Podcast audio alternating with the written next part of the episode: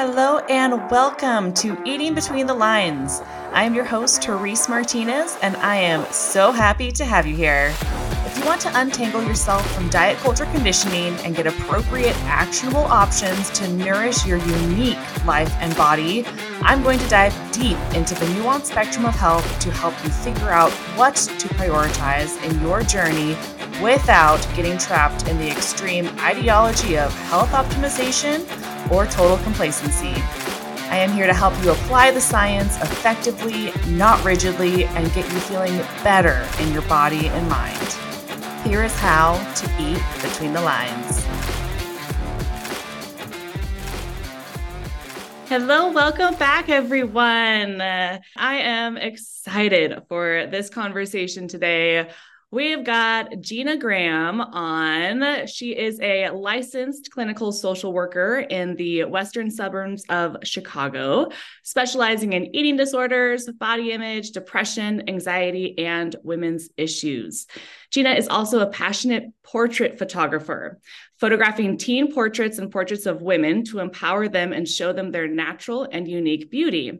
Gina has developed a unique blend of using portrait photography in therapy and offering time limited sessions to focus on an improved body image. Gina also recently published a book called Body Beautiful How Changing the Conversation About Our Bodies Has the Power to Change the World. The book is a collection of stories, art, quotes, information, and inspiration to challenge cultural messages for girls and women about body, weight, and appearance and inspire them to focus on what they are here to do in the world. This is just everything and more of what I want to dive into and like, oh, just totally encompassing so much of my messaging and curiosity of uh, society and our culture and the world. Gina, uh, welcome. How are you? Thank you. Thank you so much for having me. I'm really excited to be here. Yes, yes, of course. How are things going in Chicago? Good, good. We um we are just uh, you know kind of hunkering down for our change of seasons here. Mm-hmm. So, you know, um Chicago is just such a fun and amazingly cool city, but anybody that's been here in certain months of the year knows that sometimes it can, you know, be a oh, little oh, yeah. bit brutal. So we're mm-hmm. we're just mm-hmm. ready for like fall, which can be really pretty, and particularly with photography being outside mm. this year is just mm. really beautiful, and and you know we get lots of pretty colors. So yeah, yeah in the thick of all of it, you know, yeah, yeah, in practice, it's good. Sounds uh sounds comparable to Spokane, Washington, and Washington State, kind of in general, where it's like I will recommend to come out here till I'm blue in the face, but I'll be like, but make sure it's these months. unless you're uh unless you're like super into snow and winter and cold and yeah. gray and things. But yeah. but yeah. And I didn't mm-hmm. even think you had mentioned with the photography kind of having this be like a particularly nice season. It's you've got to probably have just that eye all the time. Like even just like traveling probably thinking about you know in the back of your mind like this is good lighting. This is like this would probably be great over here. It's just a it's a yeah. knowledge base i do not have and just not something on the forefront of my mind. But you probably i imagine seasons make a big difference with that kind of uh, lens. Totally, totally. It's really interesting because I um, was always interested in photography growing up, but it was definitely you know, I definitely sort of had this mindset early on that I wasn't a creative person. And so, in a lot of ways, um, I just didn't, you know, I love the way you said, like, kind of looking at the world through a specific lens. I just didn't really allow myself to kind of explore those things. And so when I did start to get into photography, it is funny how much I've become even more of a visual person in that way. So even, you know, like odd little things I notice, I'm like, I bet that's, you know, part of the photography piece or this or that, the way I kind of walk around and notice things or frame things or even just um, because I tend to, I mean, this is a little bit technical, but I tend to be kind of a, a natural light shooter, which means I don't use flash. I, I tend to not use like studio mm-hmm. lighting and things like that. And so I'm almost always in my spaces, like turning off lights and just like studying how natural light falls or just more comfortable in natural light. So it's yeah. little secrecies like that that I'm like, yeah, I, I, I think that's probably specific to, you know, um, this uh this passion that I have and yeah to be in the world through that medium. So yeah, yeah, totally. Well, we were just talking too about how much you enjoy like sunlight and being outside in the nicer weather and such, which mm-hmm. I think, you know, many people could probably relate to, but now I'm all kind of curious if like that has a lot of correlation to just kind of the enjoyment of the art form that that natural light has with what you do too so yeah yeah hmm. i very much just am always noticing light light and shadows and you mm-hmm. know like the mm-hmm. strength of the light or the quality of the light or the color of the light or you know all of those things yeah yeah uh, cool how yeah. long have you been doing photography well, in this capacity, I've been doing it for, I would say, I really started teaching myself how to do photography in more of a kind of formal way um, when my kids were really little. So I have two boys that are 14 and 16. And when I was home in those like early toddler years um, i was just getting really frustrated with like pictures that i was taking on a point and shoot camera um, i grew up you know interested in photography my dad was really interested in photography i learned a lot about you know watching him photograph different moments of our life and things and so i just kind of picked up a camera as a young mom like okay i just want to document these days but you know, when you've got little ones at home, you know, they say like the days are long and the years are short. Mm-hmm. And, um, you know, there were some days where I just kind of felt like, okay, you know, everybody's here, they're safe, they're contained. What is a way to kind of stimulate my my creativity or my thinking? And um, you know, how can I kind of, you know, take something away from this day that, you know, just stimulates me? And so I just kind of started learning photography, I got an entry level um, DSLR camera and just kind of between what I learned in high school in the darkroom back, you know, in mm, the yeah, yeah. Um, just kind of started piecing together some knowledge and just kind of mm. it from there. It really took off. Cool. Um, yeah, yeah, yeah. Oh, so, awesome. Well, yeah. let's uh let's kind of dig in. I want to kind of keep going with the photography topic, yeah. but let's back it up a little bit. Yeah. I can you kind of break down a little bit of what you do and how you got into this field and line of work? Yeah, yeah, absolutely. So, for over 20 years now, I've been a licensed clinical social worker working specifically with the eating disorder population. So, um, very early on in my career, I was on a behavioral health hospital unit working at the inpatient and intensive outpatient level of care, specifically on um, the eating disorders unit. And then a few years after that, had kind of transitioned into doing private practice work. So, you know, backing up even further, when I went into my um, my graduate degree to get my master's in social work, I always kind of knew that I wanted to work with this population. I knew I wanted to eventually land in private practice because of the flexibility for having a family and um, you know making your own schedule and being autonomous in that way was very important to me so those were things that even before i had a family or even before i was fully licensed were kind of on my radar um, i had had the uh, benefit of working with a clinician in private practice work when i was in college going through some of, of my own struggles with body image and mm-hmm. cultural mm-hmm. Messaging around food and weight and exercise that I had really struggled with from, you know, about middle school on. And so a lot of those issues for me came to a head when I was in college and I was a, far away from home at college. Um, I grew up, you know, in one part of the country and went to college in another part of the country. And in dealing with all of that had the privilege of working with an incredible therapist who um, really helped kind of set me on this trajectory and also mm-hmm. kind of mm-hmm. gave me a, a, model really in a lot of ways in watching her be a mom raising her boys but still having this career where she was able to you know give back and and um, you know be passionate about helping people so all of those things kind of came together for me um, and I, I, kind of knew early on that I would want to do private practice work. So, mm. you know, over the hmm. years, it's kind of um, you know, transitioned to where I don't exclusively work with the eating disorder population, but it's always been a niche. And early on, when I started, there were not a lot of practitioners that could say that they knew how to treat. In fact, I used to have people get referred to me saying, you know, like therapists and psychiatrists are saying, like, I, I, I don't feel comfortable with us. I don't know how to help these clients. And so, um, kind of having that niche, um, you know, really attracted a lot of people, especially early on when there just wasn't that many practitioners yeah. area.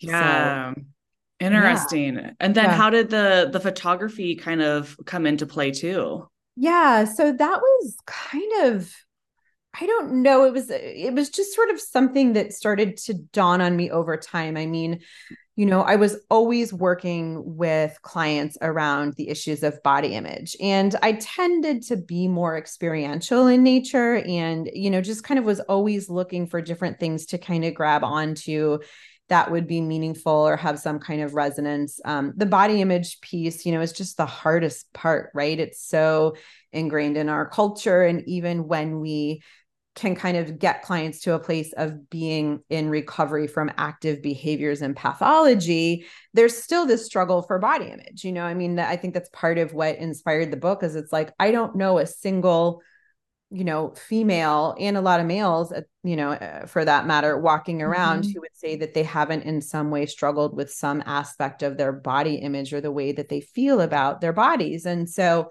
um you know, I was always early on using photographs and timelines and different things to kind of try to understand that discrepancy between how someone experiences their body and how they see it and how that can be so different from how an outsider would see it right mm-hmm. um, you know, i mean i would you know kind of using the classic example of being on the unit in my early days with an, someone who was admitted to the inpatient who was on an ng tube feeding tube you know, needing to be in a wheelchair because their body was so emaciated, but them really explaining and struggling with how they saw themselves as a larger, you know, heavier weighted person than they actually were. Mm-hmm. So I was always mm-hmm. trying to get at that distortion. And I very early on was using any tool I could to understand individually with people what was triggering that distortion or how we could try to shift that distortion. And so when I was doing more portrait photography, it kind of was like this thing that was just like a side hustle, right? Like, and I was doing like more family photography then, and people were like, hire me to book, you know, Christmas card photos. And it just, eventually started to dawn on me like i'm working with all of these clients and their photographs and they trust me and we have this relationship mm-hmm. so what would it be like if i if i took photos of them and we tried to make it visually artistic or in some way meaningful and then we really sat together and tried to dive into like okay well what are you really seeing? Right? Yeah um, gosh that's fascinating. so, so i was so i kind of started really doing it just with my own clients because you know they trusted me and you know they they they kind of you know were i think a little bit more able to jump on board because they kind of knew in the context of the work that we'd been doing where it might fit so um so yeah so i just kind of started doing it with my own clients and um you know and then the pandemic hit and you know i kind of found myself doing more virtual clinical sessions and taking on more of a caseload than I think I typically would because of the nature of this crisis. And just we were anyone working in this field or in mental health was just mm-hmm. inundated with, you know, calls yeah. to help who were struggling we we saw a real uptick in eating disorder pathology you know as as you know um, you know during the pandemic. And so i was just working a lot in the clinical realm and kind of missing the photography piece right? And so when things were opening up and safe enough to at least like be in a space with someone um, you know, at that point, my wheels were already turning about, you know, how can I create this project that is very photography driven and focusing on, you know, just the diversity of our bodies and the beauty of the diversity of all of our sizes and shapes. And how do I put all those pieces together? So, you know, it's kind of evolved over time into, you know, just working with clients one on one and then, you know, putting out this book and yeah. Yeah. Yeah. So. Oh man, I love it so much. That's a it just um I kind of keep playing I I'm playing my own make believe experience that I would have in that that realm when I was a little bit more in the depth of my own battle and then additionally like patients of mine and how this would be beneficial.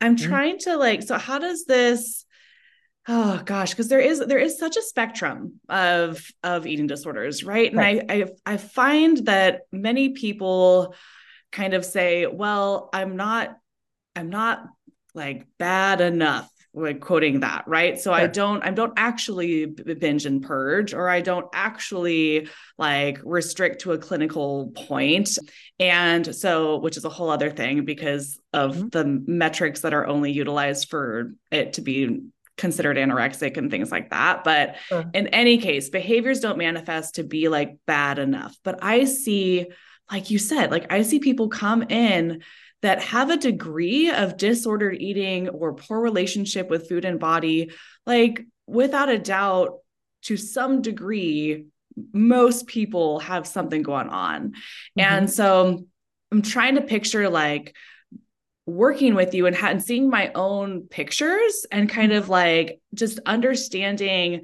like that visceral response and the immediate like judgments that come into play and then what happens from there. So is mm-hmm. it like do you kind of roll through like I don't know if you practice any dialectic behavioral therapy, but there's a skill that's called check the facts. And so you just mm-hmm. kind of keep rolling through the narratives that come into your mind and and identify them, work on combating them and and and hopefully get to a point of a little bit more uh, settlement in, you know, realizing kind of the I don't know, the false narratives that come into your mind um, and the practice there. But what does it look like coming into yeah. your practice? What does that breakdown to look like? Yeah, I mean, it's it's really interesting from the standpoint. Well, first of all, for, well, from the standpoint of doing the photography body image piece, um, there are a few parameters that I will have around that to begin with. So I won't do this work with anyone who isn't fully weight restored.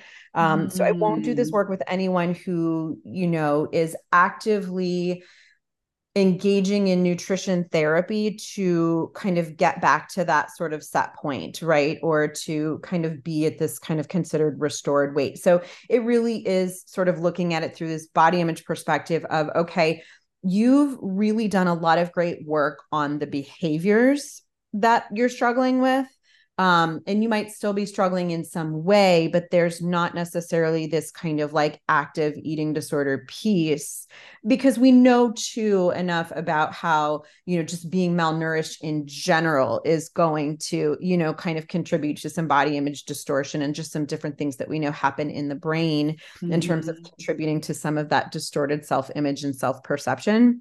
So, so i am always kind of working with people who are a little farther along in the recovery mm. process mm-hmm. and my kind of work prior to that or kind of where we start off with is at least this assumption that someone is wanting to challenge the cultural narrative wanting to challenge the you know, kind of um, very narrow definition of how we sort of are all bombarded with kind of these visuals of how our body is supposed to look, right? Mm-hmm. So it's kind of mm-hmm. like, let's at least establish that you are open to this idea of, you know, not all bodies are supposed to look alike. And there's no one definition of what beauty looks like. There's no one definition of what fitness looks like. There's no one vision of what health looks like. So we kind of try to open that up a little bit yeah. to, to prime someone for sitting with the reality of what their body actually is in this hopefully more health restored place. Mm-hmm. um, I think, you know, when you talk about the cultural piece, you and I both probably have just so much accumulated experience of people that come to see us who are suffering emotionally, who are suffering with health issues because they sort of look the part of what society would say is like you know fit mm-hmm. or healthy but that's not their natural body's size and shape when they're behaving in a healthy way mm-hmm. and so it's kind of reintroducing themselves to their physical self is kind of what we're working on mm. and so mm. i've had a lot of really interesting experiences and i can never really anticipate although i will say i've had far more positive experiences than one would think doing this work, which is interesting, right? When mm. I talk to people who are in the field they're like i can see how this would just be a landmine of like triggers and how do you navigate like the emotional reaction that you get and of course those things do happen but my experience overall has been that people really can kind of see themselves differently through these images and the way that i do try to shoot them is um you know, I try to be artistic and kind of really focus on what's a beautiful portrait, right? And so I, I, my hope is that they can kind of look at it and see like that's a pretty picture or I don't look the way that I feel in my body. And that does tend to be a fairly typical response. Mm-hmm. Um, now that being said, you could take pictures of probably a lot of us in our culture and show you know us a picture of ourselves and then we kind of like pick it apart right so like i don't like this i don't like that i see this i see that so a lot of it is just kind of working through that cognitive piece you know dbt skills are always great in terms of reality checking and even just looking at radical acceptance like okay mm-hmm. you know mm-hmm. like you don't love this part of your body so how do you live in the world in a healthy and constructive way when this is the way this part of your body actually is, right? Mm-hmm. Because we know you can do all kinds of unhealthy and destructive things to try to change that part of your body or this size and shape of your body. And that's not even going to guarantee that it's going to work. Mm-hmm. But you know, what's the cost of all of that? So, can we actually look at this image with radical acceptance and instead say, okay, maybe I don't like the way my tummy looks or my thighs look, but I really think my eyes look beautiful, or I really love this image because of all these other things. Right. Mm-hmm. And so it's kind of trying to kind of practice even more just, you know, body acceptance and, um, you know, it doesn't even necessarily have to be coming at this like positive place although my experiences right. can sometimes really get to that positive place sooner than i think they might. Um, yeah. there's I, something about putting the image in front of them that makes them be like that's me you know what i mean? Mm-hmm. yeah that's really interesting. I uh yeah a couple things like one so relatable to have the experience of feeling one way in your body and then seeing yourself and having like a little bit of a a reaction, right? Yeah. Like a negative reaction. Sometimes that can even be it's not even seeing yourself, maybe that's also put like getting on a scale and like there's yeah. some sort of like desire to confirm what's happening inside of you so that you can not like like um for lack of a better term like let yourself go without knowing it. And that can just be in any regard to health right? Not necessarily just weight whatever it is. But like we're kind of talking about like the scale so a little bit more around the weight there. But i have had experiences where I will feel so good, like so good, capable, strong, able.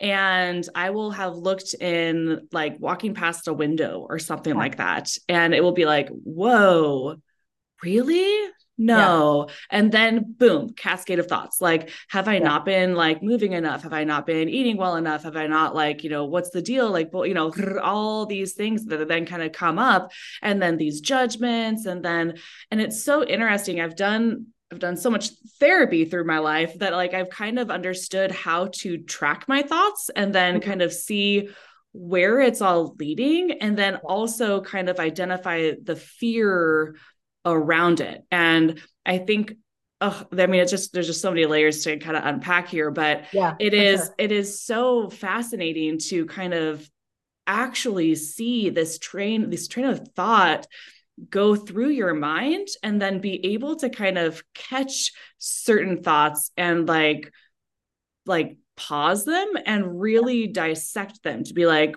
whoa like you are getting upset right now because of you know whatever you saw in the mirror mm-hmm. and mm-hmm.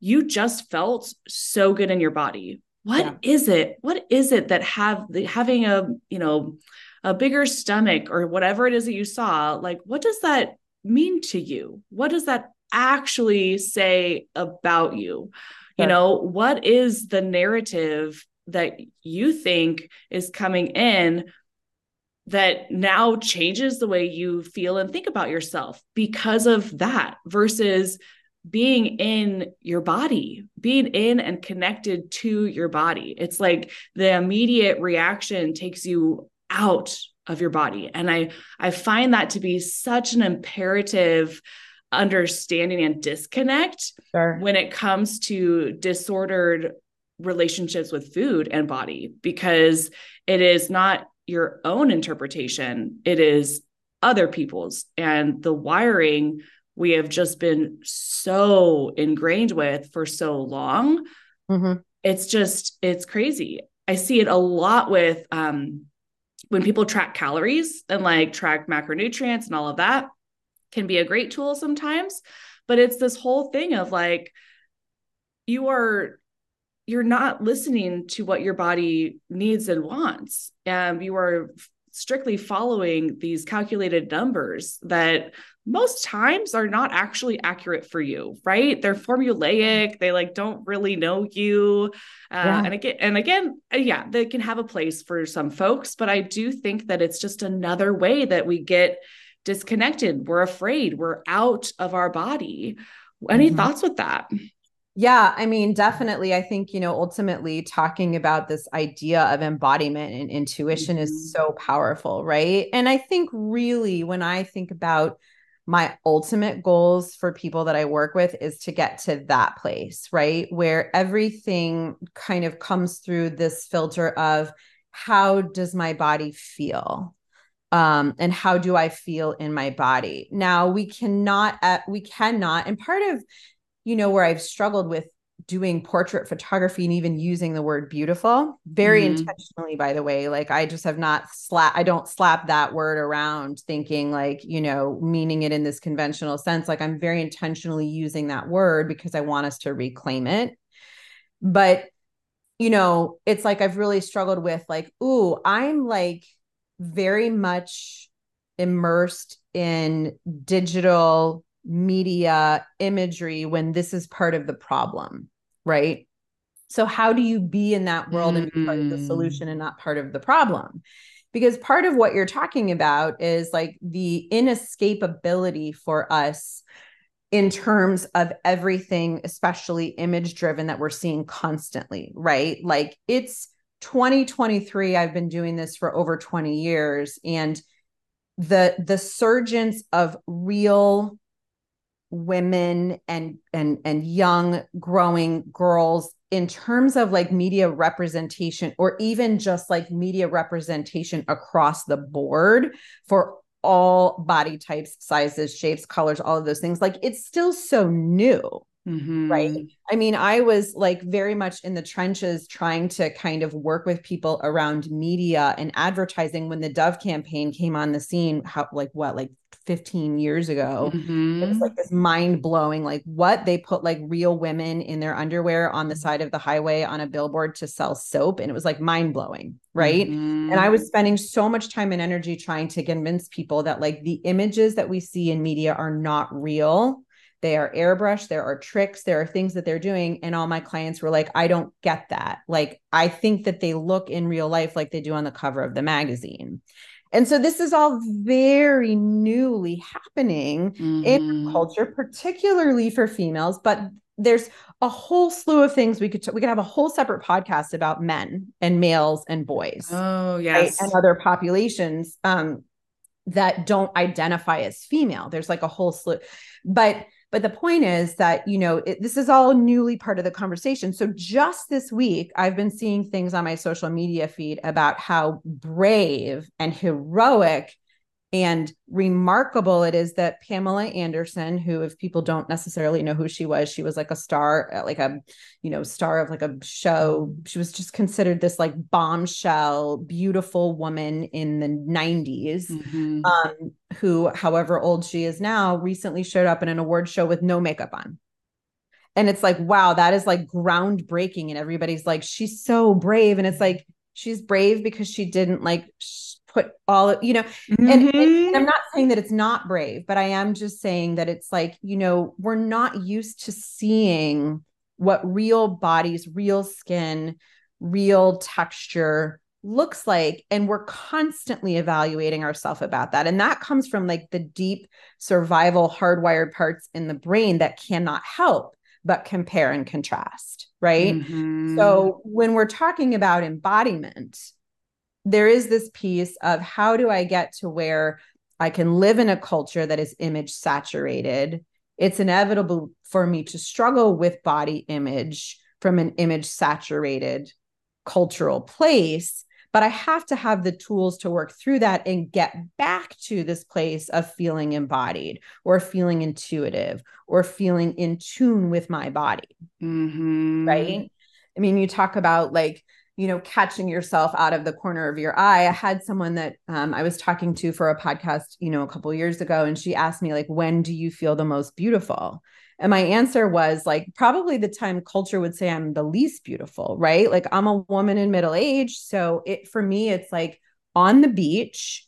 Like I've literally been in the ocean with like salt in my hair, like no makeup on, in a bathing suit, all of my lumps and bumps on display for everybody to see, right? Like culturally, our culture would say like that that's not me at my most quote unquote beautiful that's when i feel the most myself the most free right so mm-hmm. so whenever i work with people around imagery or anything related to body image it's like before they even leave the photo shoot my experience 9 times out of 10 or 10 times out of 10 is that people are saying to me that was not nearly as bad as I thought it was. That was fun. I feel really good. They leave feeling empowered, excited, seen, worthy, beautiful mm-hmm. because of mm-hmm. the energy in the shoot. Mm-hmm. And they haven't even mm-hmm. seen the images yet.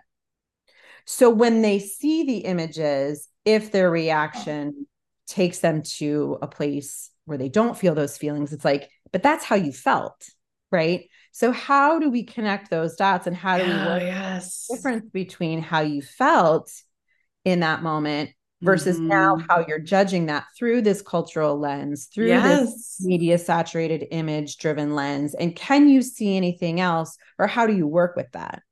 That right? is so, yes, that is so interesting. Oh my gosh. I love that the way that you kind of uh, painted that picture too, because it is, it's so true. It's like when you feel a certain way going through like a photo shoot or how, whatever you feel, like you said, the most beautiful. And then if you snap a photo and there's an immediate disconnect, there is reason for the disconnect, right? There mm-hmm. wiring that for some reason tells you that it is not true. And yeah. so yeah, connecting that is so what a great route for therapy. I love that. I love yeah. that there's such a, a challenge that I have found too around when you're talking about images like in the media and how, you know, you probably have an even greater knowledge of how things are like airbrushed and oh, like oh, yeah. and filtered and all of that. And yeah. I think just growing up, I've been told this all the time right it's it's photoshopped it's photoshopped it's not real it's but like over and over and over again there is the knowledge but the belief lacks it's like yeah. and trying to figure out a way to make something resonate more so it feels more true to you is really hard and i think that that comes in a lot of different areas when we're thinking about body image and attractiveness and all of that. Cause it's like you can be told, well, you know, this person's beautiful. All bodies, shape, sizes, colors, what have you are beautiful. And you can kind of like know it. But for some reason, the belief is still lacking, or it's like not true for you for yeah. some reason. It's not true for you. Um, right. And I think that's another really interesting area to dig into with um, with the therapy.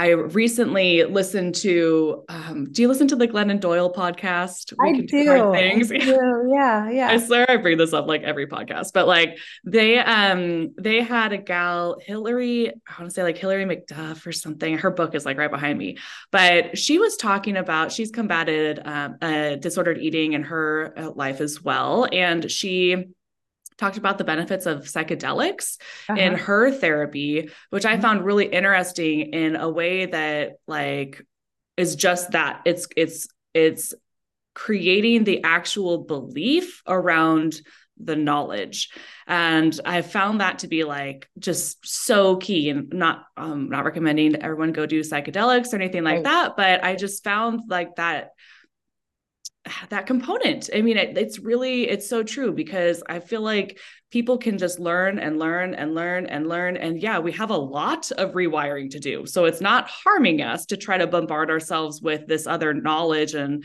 reiterate.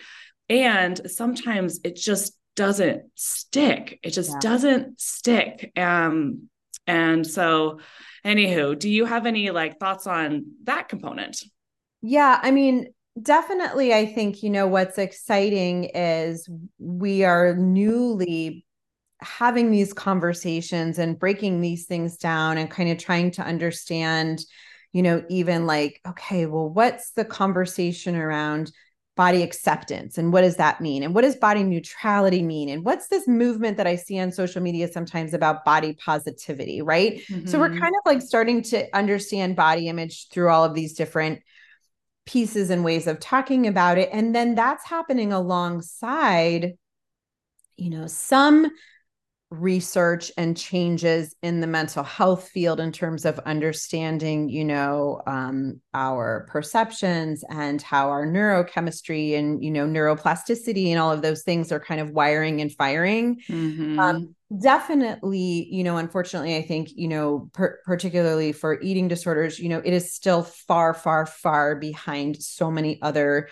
significant mental health issues in terms of like research and funding and really mm. trying to hmm. understand it um, and you know there's a book i read recently that really breaks down like how far behind any research into understanding the pathology of eating disorders is relative you know to other mental health issues that impact a, a, much smaller part of the population. So, you know, hopefully we continue to look at the things like, you know, how psychedelics might help and how different cutting edge science things might help the neuroplasticity piece. But, you know, I really think that the reality for most people struggling with these issues is that they're not necessarily going to land in a place where they're like, I wake up every day and I feel really amazing and positive and beautiful about my body. Right. And so it's almost kind of, again, going back to that radical acceptance of, you know what, like we are up against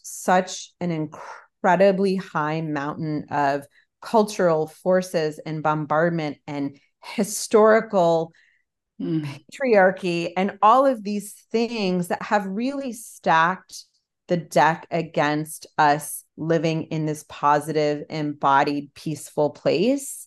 And it's not to say we don't aim for it and develop tools and absolutely try to spend as much time in those places as possible but it's to really normalize the struggle mm-hmm. and to mm-hmm. normalize that for some you know for a lot of people on some days it's like how do i just focus today on what my body can do for me right mm-hmm. it's coming mm-hmm. back to like I'm just going to release the hope and the expectation that today's the day where I'm going to feel really positive in my body. It's like, I just want to kind of break even with, you know what? I didn't love it, but I'm going to try to not be at war with it. I'm going to try to not engage in either mental or physical or behavioral um, patterns that don't honor me and my body or don't serve me well or make me feel bad about myself mm-hmm. you know mm-hmm. i um you know the book the book is very much you know not designed to necessarily be a how to book about body image or a book specifically even about eating disorders but i do offer little nuggets at the end of each chapter to say you know here's some things to keep in mind. And one of the things that i you know talk a lot to clients about is this idea of reverse the golden rule. You know most of my clients that come in are such loving, caring, wonderful humans that like are the best friends or the best listeners or like the best cheerleaders for other people. Um, you know, and they would never say to someone else what they say to themselves about themselves. Yeah. So instead of treating, you know, others the way that you want to be treated, treat yourself the way that you treat others you know mm-hmm. and so i mm-hmm. talk a lot with clients about like let's reverse the golden rule and maybe today you just don't beat yourself up and pick yourself apart and yeah. and, and and be in that place of just you know focusing on what you're even here to do right like that's why i really loved your concept of like i think you call it the juice it's like mm-hmm. what's getting you out of bed in the morning it's definitely not like you know how you look right? right? it's like what really gets you going? Everything that we know about like flow state and everything mm-hmm. about like what really switches people on it's generally not about our aesthetic appearance related perception right. yeah. or others. So yeah. sometimes like you know it's coming back to like what are you why did you even get out of bed t- today? Like what what can you do that's meaningful? Yeah. Maybe it's just your vehicle to do that and just start there. Yeah yeah i uh, i find that like the body positivity that you're kind of talking about i i've been exploring a lot more of these like i don't know like movements and such as of late and really digging into like the history of trying to solve the obesity epidemic and you just mentioned patriarchy it was like this goes so far back oh, with yeah. like why this narrative has even started with how women need to look. And it's just wild. But beyond that, working on and understanding the body positivity movement, I have also kind of learned oh like what you were talking about where it's not to just be like rah rah about your body all the all the minutes of the day. Yeah. it's uh, you know it's kind of like you know i don't have to love my body today like in the sense like i don't have to like it but yeah. i can respect it yeah. i can still treat it with respect and i think that kind of like I don't know. For me, it's like, huh, okay, good. Like, I, so then I'm not failing or something if I'm not, if I have a bad body image day, or if there is something that just feels like, ugh, okay, a little off. Cause it, like you said, it makes sense. It makes sense and it's okay. And we still don't need to engage in, in behaviors that are going to be harmful or destructive, um, mentally or physically. Right. And so I really like that let's see here. So, um, anything else that you are kind of curious to chat about today? I mean, I feel like we could talk for so long. I mean, yeah. First question, I was like, ah, so there's so many layers to to dig it in with the with mental health around food and body and his like the historically speaking how this is all like shaped the way that we kind of live and perceive the world in so many ways. I don't know. Any any thoughts?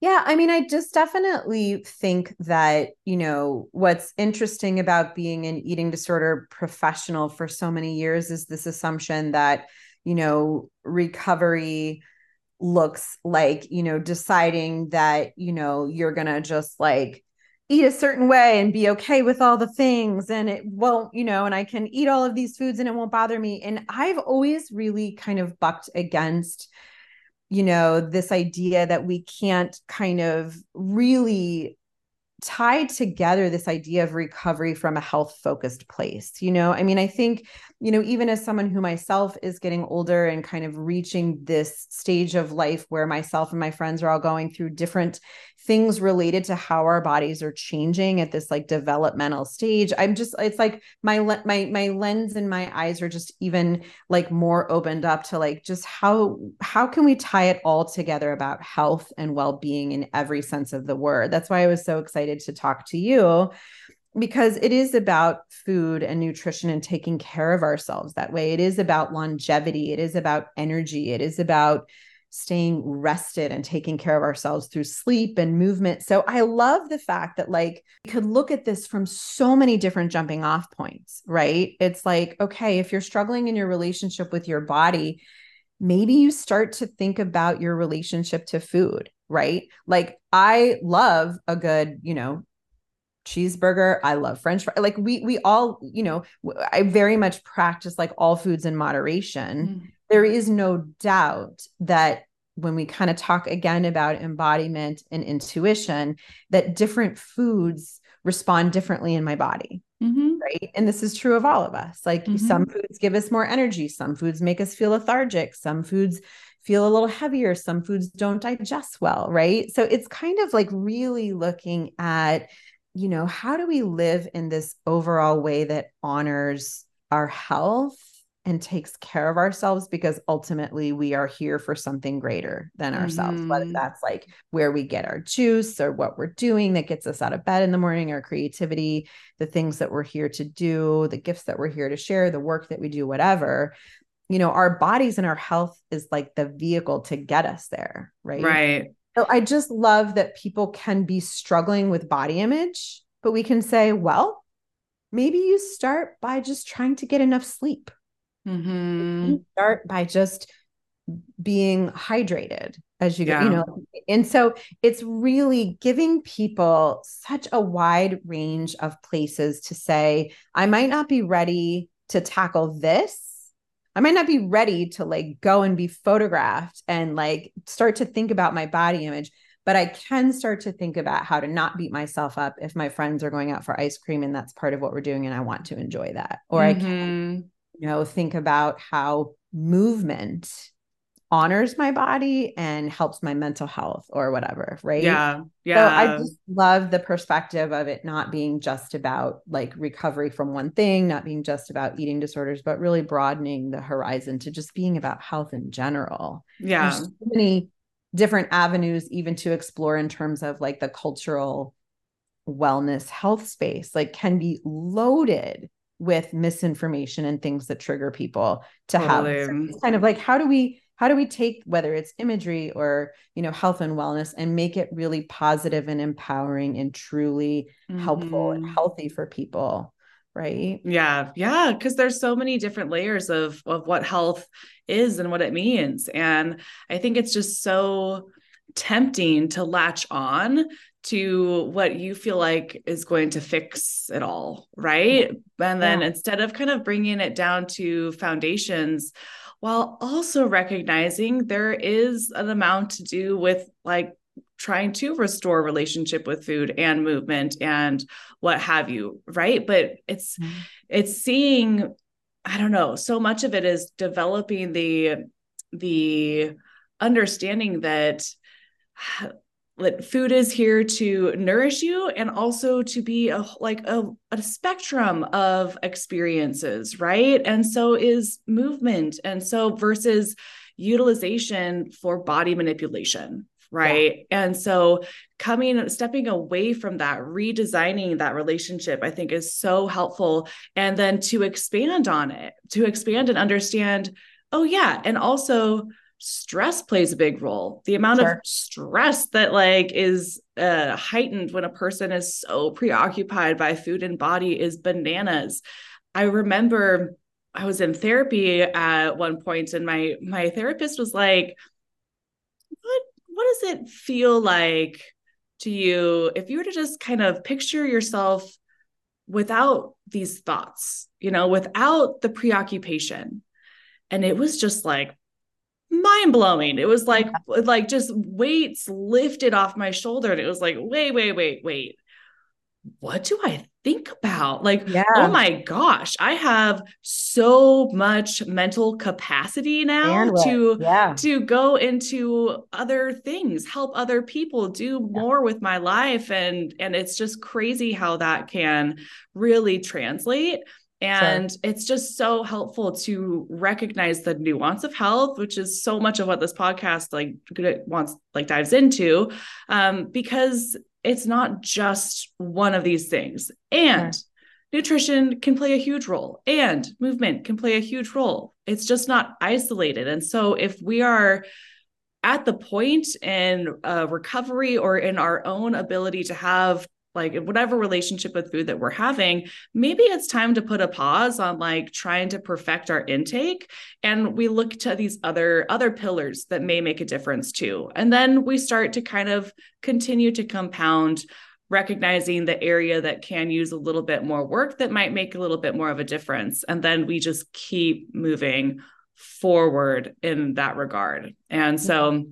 i think that's helpful. And i also think that like I don't know, um, the whole like health movement is a like I don't know a whole other topic, but I have to really learn and check myself to not project health on other people. Like it's not my decision to help them like want to be healthier, right? Yeah. It has yeah. to do with them and it's not yeah, I think that that just gets shoved in people's faces too and it it doesn't help the situation. It just shoulds on people and feels daunting and overwhelming. And then people go back to their old coping mechanisms and just feel guilt and shame. And so, yeah.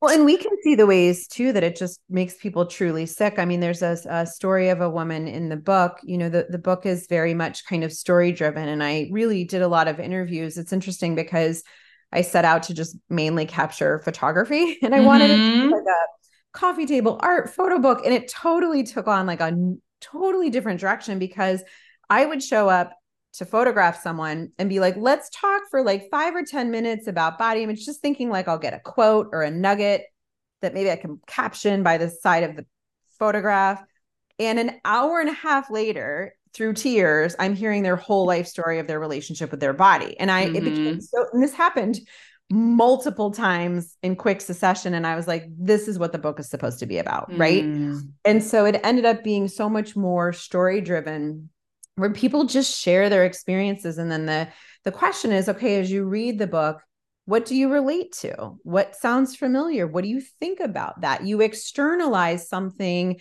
through someone else's story that maybe you're also thinking about. Mm-hmm. And what is ha- what happens for you when you externalize it and see it through the perspective of somebody else struggling with that, right? And so there's a woman who so bravely shared her story. She's actually like a health and fitness coach now who um, you know, who her story boils down to like she got the gold star at the gym you know what i mean? Like she like lost all of this weight. She looked the part of like the uber health and fitness person on the cover of the health and fitness magazine. But she was physically so deteriorated. She was exhausted. She was obsessive about like mm-hmm. everything on the food scale. She was in adrenal fatigue. Like she was miserable and everywhere she went, she was getting these kudos, particularly from the health and wellness space about how amazing she looked and how healthy she looked. And it started to really hit her like, if this is what health is supposed to be, I don't, I mean, I feel like garbage, mm-hmm. right? So mm-hmm. what she said to me was literally like, I feel like garbage. And everyone's telling me I'm so much healthier than I was when I was living in a larger body with less muscle mass. Yep right? And so it's really about just having a critical eye on all of this, right? Because the assumption is, well, if I look, I mean, this is what the messaging is too, constantly. I forget, I like, I forget what the current metric is for how many ads hit our eyeballs in a day, right? But it's a lot. How many minutes we're on our phone, like how many times we're tapping our phone, mm-hmm. like it's a lot, mm-hmm. right? And so, you know, the messaging is so insidious that like your life will be perfect and you will feel so good if you just look this way. If you just get across this finish line or accomplish this goal. And you and I will forever in these fields sit with people who are like, yeah, I did that and it didn't work. Yeah. In fact, it landed me here and I'm sick and I'm unhappy and I'm obsessive and I'm depressed and I'm miserable because I'm chasing after something that I actually accomplished and I still don't feel like it worked. Mm-hmm. Yep. Right. Yep. Oh, man. well, uh, Gina, what a pleasure chatting. Um, want to be respectful of time. Yeah. I oh man, though, I would love to to pick this back up at another point for sure. I think that there's just so much to talk about. Where um where can people find you? Yeah. So people can find me at lifelensandlove.com. And that's on Instagram, it's on Facebook, um, it's on my website. The book is called Body Beautiful, and that is available on Amazon. You can also find links to my website, or, you know, if someone can't access it through, you know, some of those other channels, they can feel free to message me through my website. But yeah, yeah. Awesome. All righty. Well, um, so good chatting ah, I just yeah, want to keep going, but yes, I know, another I time. I've, I've, been doing this a long time. I could talk for a long time about uh-huh. but that's what I love about this to- this topic. You know, mm-hmm. I think mm-hmm. there's just so many pieces, and I just so appreciate you bringing me on in our conversation. And um, I just I love the work that you're doing, and you know, like I said, when I heard you talking about the juice, I was like, that's where it's at, man. Mm-hmm. Like that's what mm-hmm. we're all going for, right? Like yeah. that's what we're all waking up looking for ultimately. Mm-hmm. Totally. I love, I love that. Yeah. Yeah. yeah. All righty. Well, I will talk to you later and catch you guys next time. Thank you so much for listening today. If you found this information valuable, please share this episode and give it a review. They truly help a ton. If you want additional support and information, you can head over to my website, teresemartinezrd.com, where you can snag my free guide on how to improve your hunger signals, get on my email list for regular juicy content, or apply for the next round of my signature program, Restoring Nutrition Intuition. Otherwise, Instagram at Terese Martinez RD or my Facebook group Fed Fit and Fad Free Nutrition with Terese are always places for more content and support. Until next time.